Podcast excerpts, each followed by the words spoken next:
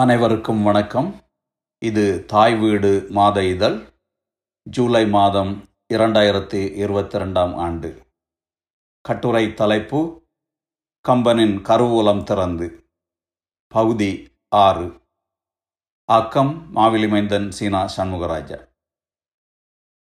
முன்னர் வெளிவந்த ஆறு இதழ்களில் கம்பராமாயணம் பாலகாண்டத்தின் நான்கு படலங்களிலும் அயோத்தியின் நாட்டு வளம் நகர் சிறப்பு அயோத்தியை வளமாக்கும் சரையு ஆற்றின் சிறப்பு ஆகியவற்றை கம்பனின் அழகு கவிதைகளில் படித்து அனுபவித்து கழித்தோம். இந்த இதழில் வெளிவரும் பகுதி ஆறில் ஐந்தாவது படலமாகிய திரு அவதார படலத்தில் இராமன் இலக்குவன் வரதன் சத்துருக்கன் ஆகிய திருக்குமாரர்களை தயரத மன்னன் பெற்றெடுத்த வரலாறு பற்றி கம்பர் கட்டுரைத்த கவிதை நயங்களின் வாயிலாக அறிந்து மகிழ்வோம். பிள்ளைப்பேறு இல்லாத குறை தயரதனை வாட்டுகிறது. பல்லாயிரம் ஆண்டுகள் யாதொரு குறையுமின்றி நல்லாட்சி புரிந்த தனது குல மன்னர்களின் ஆட்சி தனக்கு வாரிசுகள் இல்லாமையால் தன்னுடனே முடிவடைந்து விடுமோ என்று தயரதன் கவலை உறுகிறான்.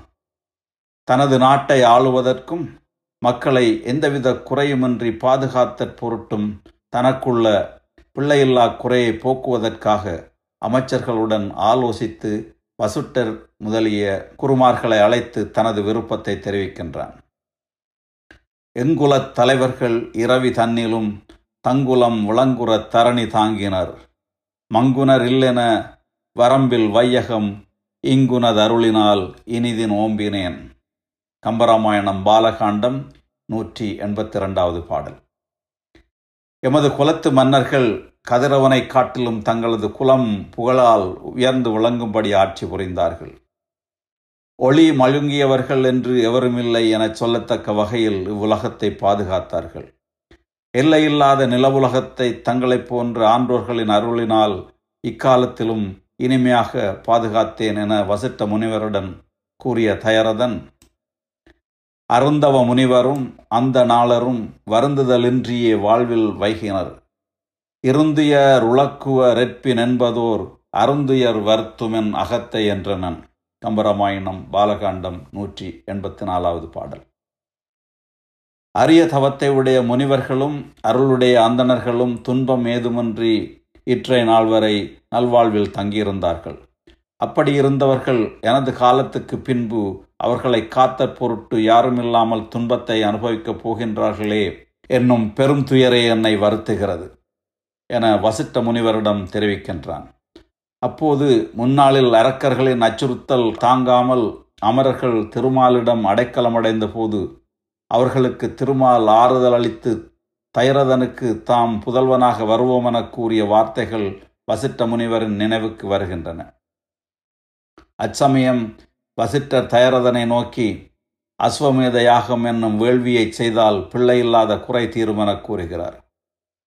இருசிய சிங்கன் என்னும் முனிவரை அழைத்து வந்து வேள்வி செய்யப்படுகிறது. வேள்வி குண்டத்தினிருந்து பூதமொன்று அமுதம் போலும் சுதைப்பிண்டம் ஒன்றை ஏந்தியபடி எழுந்து வருகிறது.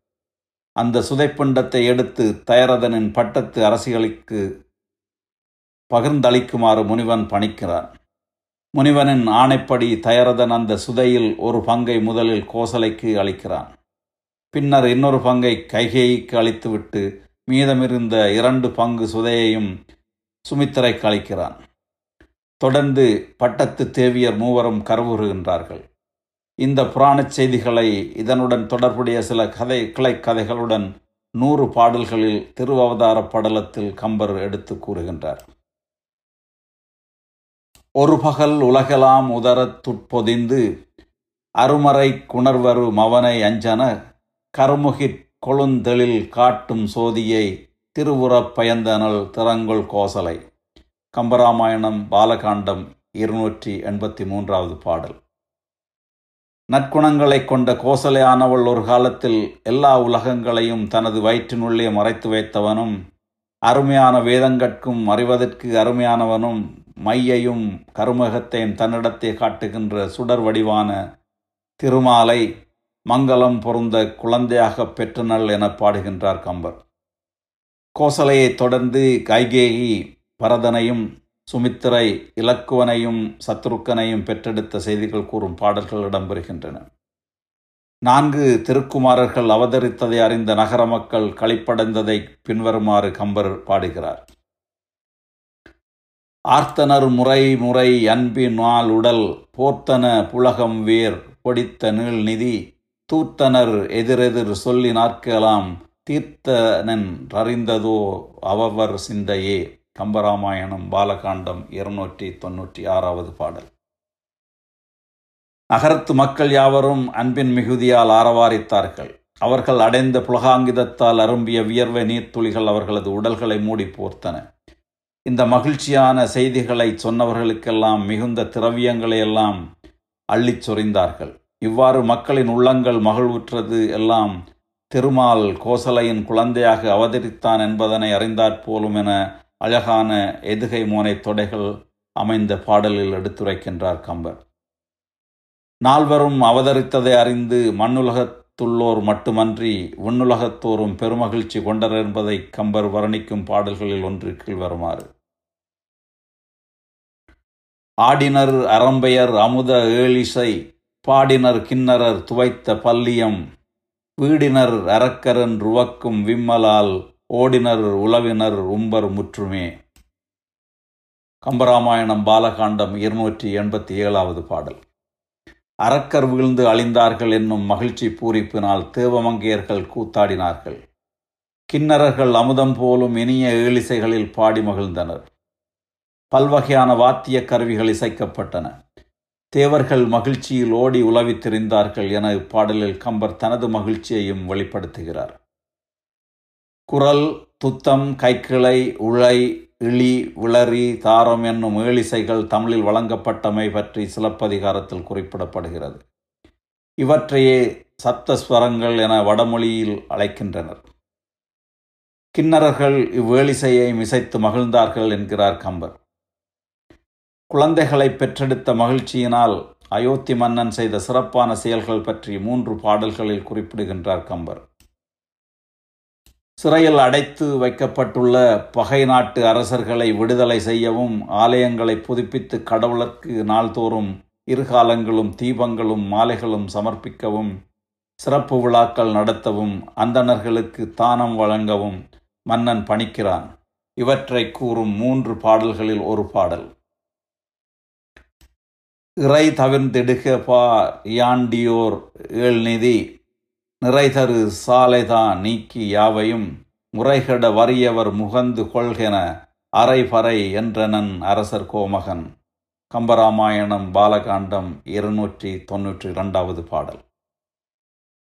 சாலைகளை புதுப்பிக்கவும் ஏழாண்டுகளுக்கு வரி அறவிடுவதை தவிர்க்கவும் கருவூலங்களை திறந்து அங்குள்ள செல்வங்களை வறியவர்களுக்கு வாரி வழங்கவும் பறையறைந்து செய்தி தெரிவிக்குமாறு தயரதன் கட்டளையிட்டான். குடியாட்சி நடைபெறுகின்ற இக்காலத்திலும் ஒரு நாடு பெருமகிழ்ச்சியுடன் கொண்டாடுகின்ற ஒரு சிறப்பான நாள் வரும்போது அந்நாட்டு அரசு இவை போன்ற சில சிறப்பான செயல்களை அறிவிப்பதும் குறிப்பாக நோக்கத்தக்கது. நான்கு குழந்தைகளுக்கு தந்தையாகும் பேர் பெற்ற தயரதன் இராமனின் மீது அளவற்ற அன்பு கொண்டிருந்தமை பற்றி கம்பர் குறிப்பிடுகிறார். ராமன் பிறந்த நாளில் இருந்தே தயரதன் அவன் மீது கொண்டிருந்த பேரன்பினை பின்னர் கைகேகி சூழ்வினை படலத்தில் கம்பர் மிகச் சிறப்பாகவே வெளிப்படுத்துவார். காவியும் ஒளிர்தரு கமலமும் எனவே ஓவிய வெளியிலுடை ஒரு வகை அலதோர் ஆவியும் உடலமும் இலதென அருளின் மேவின நுலகுடை வேந்தத்தம் வேந்தன். கம்பராமாயணம் பாலகாண்டம் முன்னூற்றி நாலாவது பாடல்.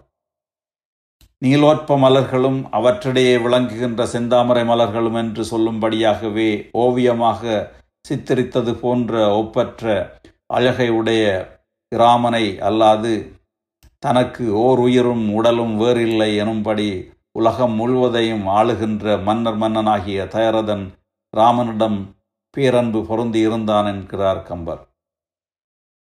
நீலோற்ப மலர்களிடையே விளங்குகின்ற செந்தாமரை மலர்கள் என்று நீலோப்ப மலர்களை ராமனின் கரிய திருமேனிக்கும்.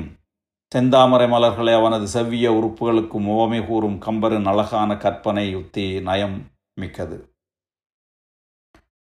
வசிட்ட முனிவரால் நால்வருக்கும் பெயர் சூட்டப் பெற்றதும் குமாரர்கள் நால்வரும் இனிதே வளர்ந்து வர வசிட்டரால் இளவரசர்களுக்கு வேண்டிய கலைகள் யாவும் பயிற்றுவிக்கப்பட்ட செய்திகள் பல பாடல்களில் நயம்படச் சொல்லப்படுகின்றன. நான்மறைகளையும் அறுபத்தி நான்கு கலைகளையும் கற்றதோடு போர்க்கலையையும் கலைகளையும் நால்வரும் கற்றுத் தேர்ந்தனர். யானையும் மிரதமும் இவுளியும் முதலா ஏனைய புறமுவ இயல்பினில் அடையுற்று ஊனுரு படைபல சிலையொடு பயிலா வானவர் தனிமுதல் கிளையொடு வளர. கம்பராமாயணம் பாலகாண்டம் முன்னூற்றி ஏழாவது பாடல். தேவர்களுக்கும் ஒப்பற்ற முதல்வனாகிய ராமன் தனது தம்பிமார்களுடன் யானையேற்றம் தேரேற்றம் குதிரையேற்றம் போன்ற பல போர்க்கலைகளையும் முறைப்படி கற்று வில்வித்தையிலும் மற்றும் பல்வேறு படைக்கலங்களை கையாள்வதிலும் தேர்ச்சியுற்று வளர்ந்து வருகையில் ராமன் ராமரும் இலக்குவனும் எப்போதும் ஒருவரை ஒருவர் பிரியாதிருக்கின்றார்கள் என்பதை கம்பரின் பாடல் ஒன்று இனிமையாக எடுத்து வருகிறது. ஐயனும் இளவலும் மணி நில மகள்தன். ஐயனும் இளவலும் அணிநில மகள்தன். செய்தவ முடமைகள் தெரிதர நதியும். மைதவள் பொழில்களும் வாவியும் மருவி நெய்குழல் உருமிழை என நிலை திரிவார். ராமனும் அவன் தம்பி இலக்குவனும் அழகிய நிலமகள் தான் செய்த தவத்தின் பயன்களை உணரும்படி நதிக்கரைகளிலும் மேகங்கள் தவழ்கின்ற சோலைகளிலும் தடாகங்களின் பக்கங்களிலும் நெய்கின்ற குழலுடனே சேர்ந்து பொருந்திய நூலிலை போல ஒருவரை ஒருவர் விட்டு பிரியாது உலாவித் திரிவார் என கூறுகின்றார். அவ்வாறே பரதனும் சத்ருக்கனும் ஒருவரை ஒருவர் பிரிதா பிரியாதிருப்பதையும் ஒரு பாடலில் கம்பர் எடுத்துரைக்கிறார். தனது குமாரர்கள் நல்வித்தைகள் கற்று நாடும் மக்களும் மகிழும் வண்ணம் இனிதே வளர்ந்து வருவது கண்டு தயரதன் பெருமகிழ்ச்சி அடைந்து அரசாட்சியை தொடர்கின்றான். அரசர்தம் பெருமகன் அகிலம் யாவையும் விரசுரு தனிக்குடை விளங்க வென்றிசேர் முரசொலி கரங்கிட முனிவர் ஏத்துற கரை செய்ய வறியதோர் களிப்பின் வைகுநாள். கம்பராமாயணம் பாலகாண்டம் முன்னூற்றி பதினேழாவது பாடல். அரசற்கரசனாகிய தயரதன் உலகம் முழுவதும் தனது ஒப்பற்ற வெண்கொற்ற குடைநிழலில் விளங்கவும் வெற்றி பொருந்திய பேரிகைகளின் ஓசை முழங்கவும் முனிவர்கள் ஏத்தி போற்றவும் கரை காண முடியாத களிப்போடு மகிழ்ச்சி கடலில் மூழ்கி திளைத்தனென திருவவதார படலம் முற்று பெறுகிறது. கம்பனின் கவிதை வளம் தொடர்கிறது. வளரும். நன்றி. வணக்கம்.